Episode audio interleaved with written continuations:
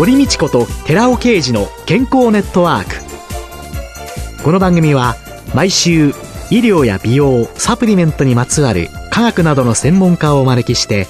私たちの健康のために役に立つお話を伺う健康生活応援番組です。包摂体サプリメントと エムジーオー マヌカハニーで健康な毎日をお届けするコサナの提供でお送りします。ここでコサナから、番組パーソナリティで神戸大学医学部客員教授寺尾啓二社長の新刊、スーパー食物繊維で不調改善、全く新しい腸活の教科書発売のお知らせです。健康増進のための腸活に欠かせない食物繊維。最新の研究によって、アルファオリゴ糖が持つ食物繊維としての様々な働きが分かってきました。知っておきたい体のメカニズムを分かりやすく解説しながら、アルファオリゴ糖を用いた腸活にまつわる最新のトピックスや食事術を満載しました。寺尾啓二、小佐奈社長の新刊、スーパー食物繊維で不調改善、全く新しい腸活の教科書発売のお知らせでした。こんにちは、堀美智子です。今月は資生堂トップビューティースペシャリストの角谷智恵さんをゲストに迎えて、冬のスキンケアを中心に正しいスキンケアの方法について伺います。角谷さん、よろしくお願いします。はい、どうぞよろしくお願いいたします。さあ、まずは角谷さん、長年専門家として多くのお客様と接していらっしゃって、スキンケアに関する正しい知識って本当に普及しているのか、どのようにお感じになっていらっしゃいます？はい。今はいつでも知りたい情報を簡単に検索して確認することができますので、基本的なスキンケアに対する知識を持っている方は多いと思っています。ご自身の肌についてどういう状態なのかわからないから、やっぱりまず教えてほしいとか、アドバイスしてほしいという声がとても多いんですね。プロの目で見て判断してほしい。たくさんある情報の中から、私にとってぴったりなお手入れ方法を教えてほしいって思っている方は増えていると思います。情報がありすぎるから、はい、かえって私にはどれが総論じゃなくて、うん、各論、はい、自分にとって、そうですね、自分にとって、そうですね。スキンケアって一度決めて使い始めると、同じものを長年愛用される方ってとっても多いと思うんです。でもある日、なんかしっくりこないって思われたりだとか、そういう時っていうのはやっぱりお肌が変化していたりですとか、季節が変わっていたりですとか、好みも変わってくるかもしれないんですよね。そんな時にプロからの意見を、意見を欲しいなと思ったりされるんじゃないかなと思っています。正しいスキンケアのポイント、どういうことになりますか？はい、スキンケアのポイントといえばみっつだと思います。まずは、はい、肌を清潔にすること。清潔。はい。はい、そして、潤いを保つ、保湿をすること。はい。そして、紫外線などからの外的な環境から守ること。このみっつがとても大切だと思います。清潔、保湿、紫外線から守るという。はい、そうですね。外部のものから守るということなんですね。はい。ビタミン D が作られるのに必要なのって、ちょっと窓越しで紫外線を浴びるですとか、短い時間でも十分だというふうに言われていますので、紫外線をケアする日焼け止めなどを使っていただいても心配ないと思います。じゃあその肌というのは一体どのようなものなのか、肌の基礎知識ということで基本的なことを教えていただけますか？綺麗にね、美しい肌を保つためにはまず肌のことを知っておくってこともとても大切だと思います。肌は表面から表皮、真皮、皮下組織っていうのに分かれています。一番上にある表皮っていうのは、さらによっつの層で構成されているんですね。一番下にある基底層というところで、基底細胞が生まれます。細胞が生まれます。そこから形を変えながら細胞分裂を繰り返して、約よんしゅうかんかけて肌の一番上、よく聞く角層という細胞になります。そうするとよんしゅうかんかけて上まで上がってくるということは、よんしゅうごには皮膚が変わってるということ。そうなんです。よんしゅうかんかけて生まれてきて、どんどん分裂しながら肌の表面まで来て、で、にしゅうかんぐらい肌の表面で留まって、潤いを保ったりですとか、外からの影響から肌を守ったりしてくれて、その後は剥がれて落ちていく。そうするとよん週プラスに週で、ろくしゅうかんで、生まれ変わる。はい、そうなんです。そのろくしゅうかんでの生まれ変わりがよく言われるあの表皮のターンオーバーというサイクルになります。はい、表皮のターンオーバーなんですね、はい。このターンオーバーは若い時と年取ってからと変わってるんですか？若い時と年取ってから少し変わります。または年だけではなくっていろんな影響を受けたり、すごく乾燥して肌荒れを起こしていたりですとか、またはたくさんの紫外線の影響を受けたりした時にも変わったりします。ターンオーバーのリズムが早くなりすぎたり遅くなったりするんですね、うん、で、外からの影響を受けた時というのは早くなる傾向にあります。なぜかというと一生懸命修復しようとしてどんどん細胞を作るわけですね。だけどもどんどん作って早くなってしまうと、本来であればよんしゅうかんかけてじっくりと潤いを保つための細胞を作っていくんですけれども、未熟なものが多くなってしまうので肌荒れを繰り返しやすくなったりします。蘇生乱造されると良くないっていうことなんですね。そうなんです。そうするとその中でやっぱり一番大きなものが紫外線という。紫外線とかと乾燥。乾燥も同じことなんですね。乾燥を繰り返して肌の表面荒れてしまうと同じことが起きてしまいます。冬になってくると今ぐらいからもうずっと乾燥してるわけですけれども、うん、乾燥というのは肌にどういう影響を与えていくわけですかね。そうですね。冬の乾燥っていうのは空気がまず乾燥していますよね。で、そうすると肌の表面からも水分が奪われやすくなってしまう、うん、というところから肌が乾いてしまうということにつながりやすくなりますね。うん、よく化粧品売り場とかいろんなところで、うん、あのミストを売ってますよね、はい、顔にシュッシュって、うんうん、時々ああ乾いてきたなんてシュッシュってやってるんですけど、はい、あれはいいことですか？あ、すごくいいと思います。やはり今のこの冬の季節というのは外に行っても乾燥していますし、家の中に入っても暖房が効いていて、どこに行っても湿度がカラッカラ状態になっていますので、化粧をしていてもどうしても肌から水分蒸散っていうのはしやすくなっているので、ちょっと乾いたかなって思った時の応急処置としてミストをかけるっていうのはとてもいいと思います。そういう冬のスキンケアのポイントっていうのを簡単にいろいろ挙げていただくと、そうですね。冬のスキンケアというのは、まずは気温も下がり湿度も下がって乾いた状態の中で過ごすことが多くなるので、なんといってもしっかり保湿をすること。あとは気温が下がってきて冷えますよね。えー、手足が冷えたりすると血行を良くしましょうっていうのと同じように、肌も気温が下がってくると肌の表面の皮膚の温度が下がりやすくなるんですね。血行不良につながっていくので、血行を促進するようなお手入れっていうのがとても大切になってきます。保湿っていうのは先ほどのミストじゃないんですけれども、それ以外どんなことが？洗顔の後に基本的には化粧水、乳液で水分と油分のバランスを整えていただいて、あとは特に冬場はクリームなんかもしっかりと密封することで保湿の効果が高まりますね。そういうのはどんなものでも良いんですか？自分のあれに合っていれば。そうですね。ご自身の肌の状態に合っていれば、どんなタイプのものでもいいんですけれども、例えば、すんごく乾燥している時には、やはりしっとりとしたタイプのものが良かったりですとか、潤いだけではなく、私は美白ケアしたいのですとか、透明感を与えたいという時には、美白ケアができる化粧水や乳液を使ったり、いやいや、私はぐんとハリアップしたいの、小じわもなんとかしたいわっていう時には、エイジングケアをできるタイプの化粧水乳液を使ったりされるといいと思います。保湿プラス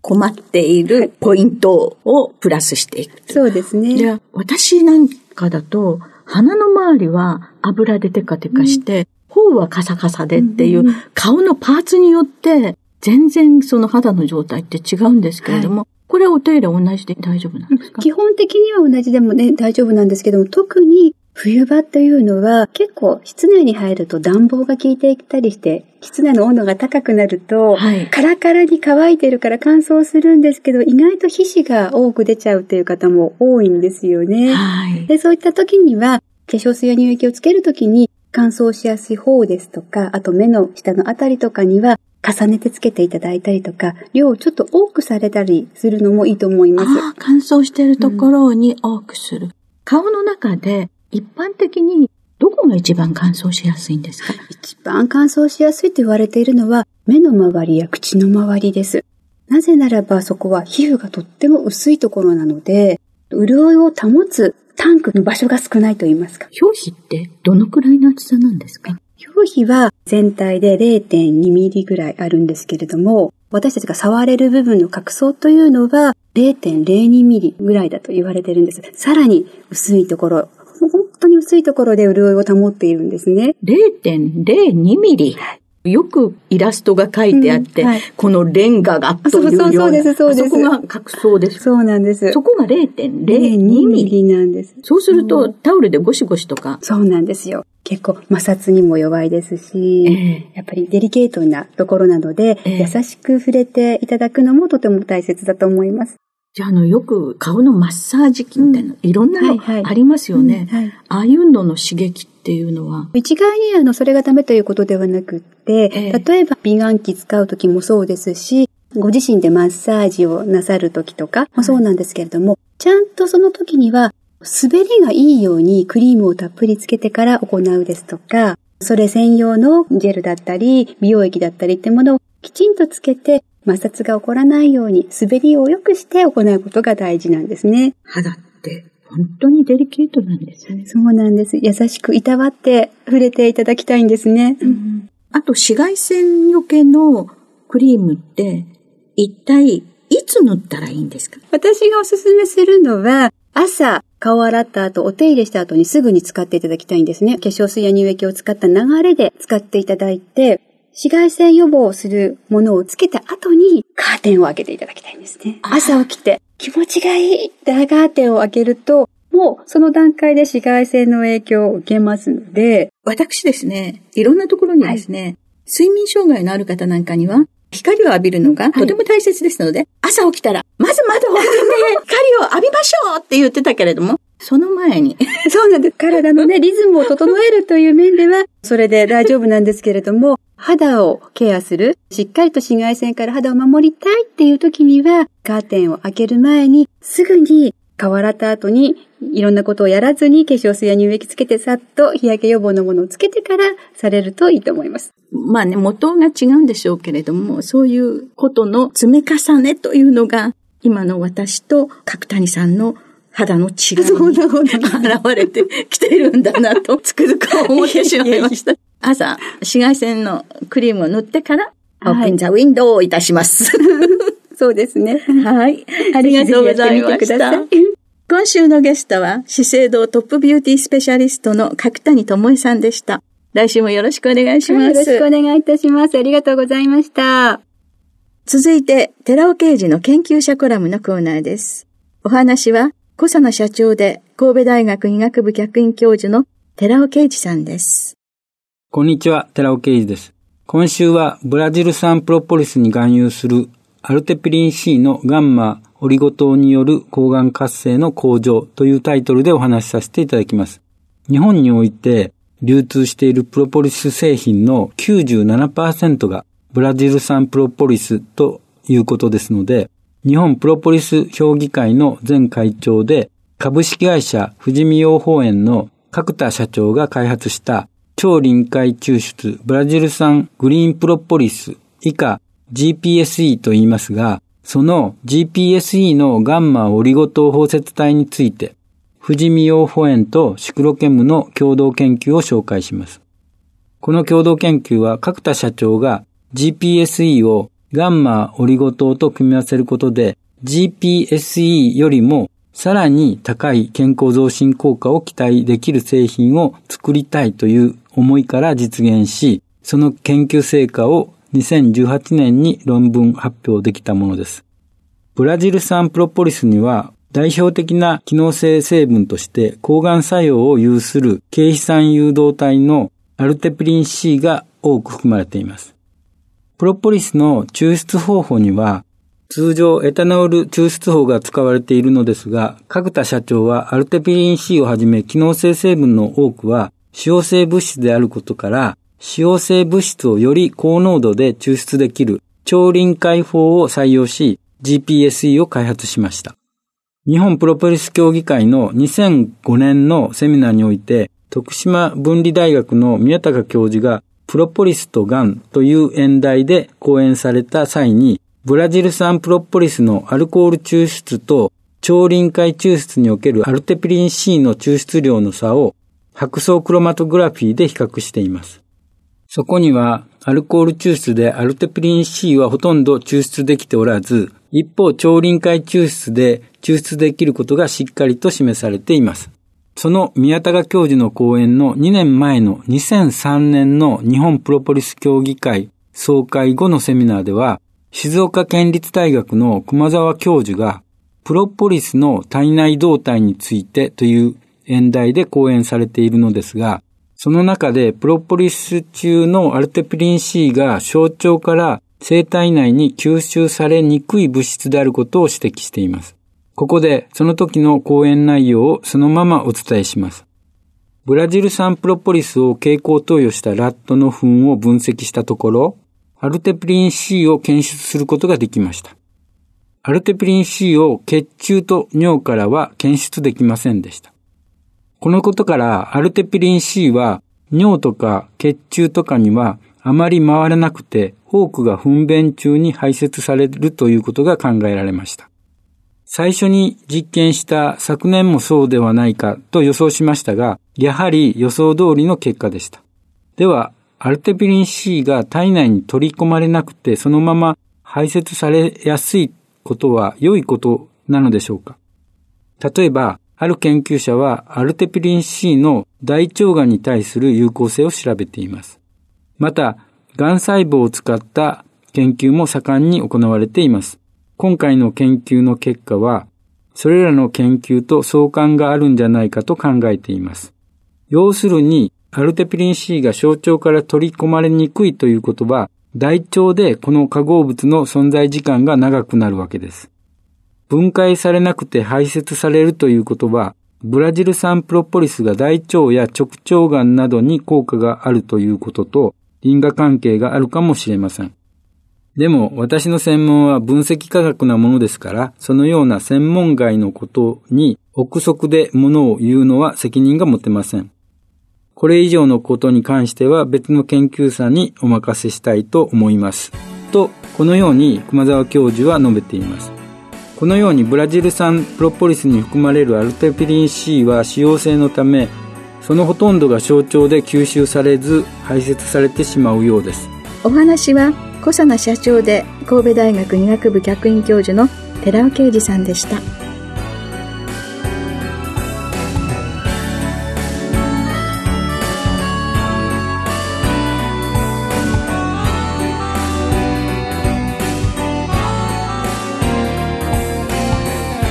ここで小佐奈から番組お聞きの皆様へプレゼントのお知らせです。洗浄成分の環状オリゴ糖が毛穴汚れや余分な皮脂を吸着して落とし、保湿成分であるマヌカハニーが潤いを保つコサナの洗顔フォームマヌカとオリゴの泡洗顔を番組お聞きのじゅうめいさまにプレゼントします。プレゼントをご希望の方は番組サイトの応募フォームからお申し込みください。コサナの洗顔フォームマヌカとオリゴの泡洗顔プレゼントのお知らせでした。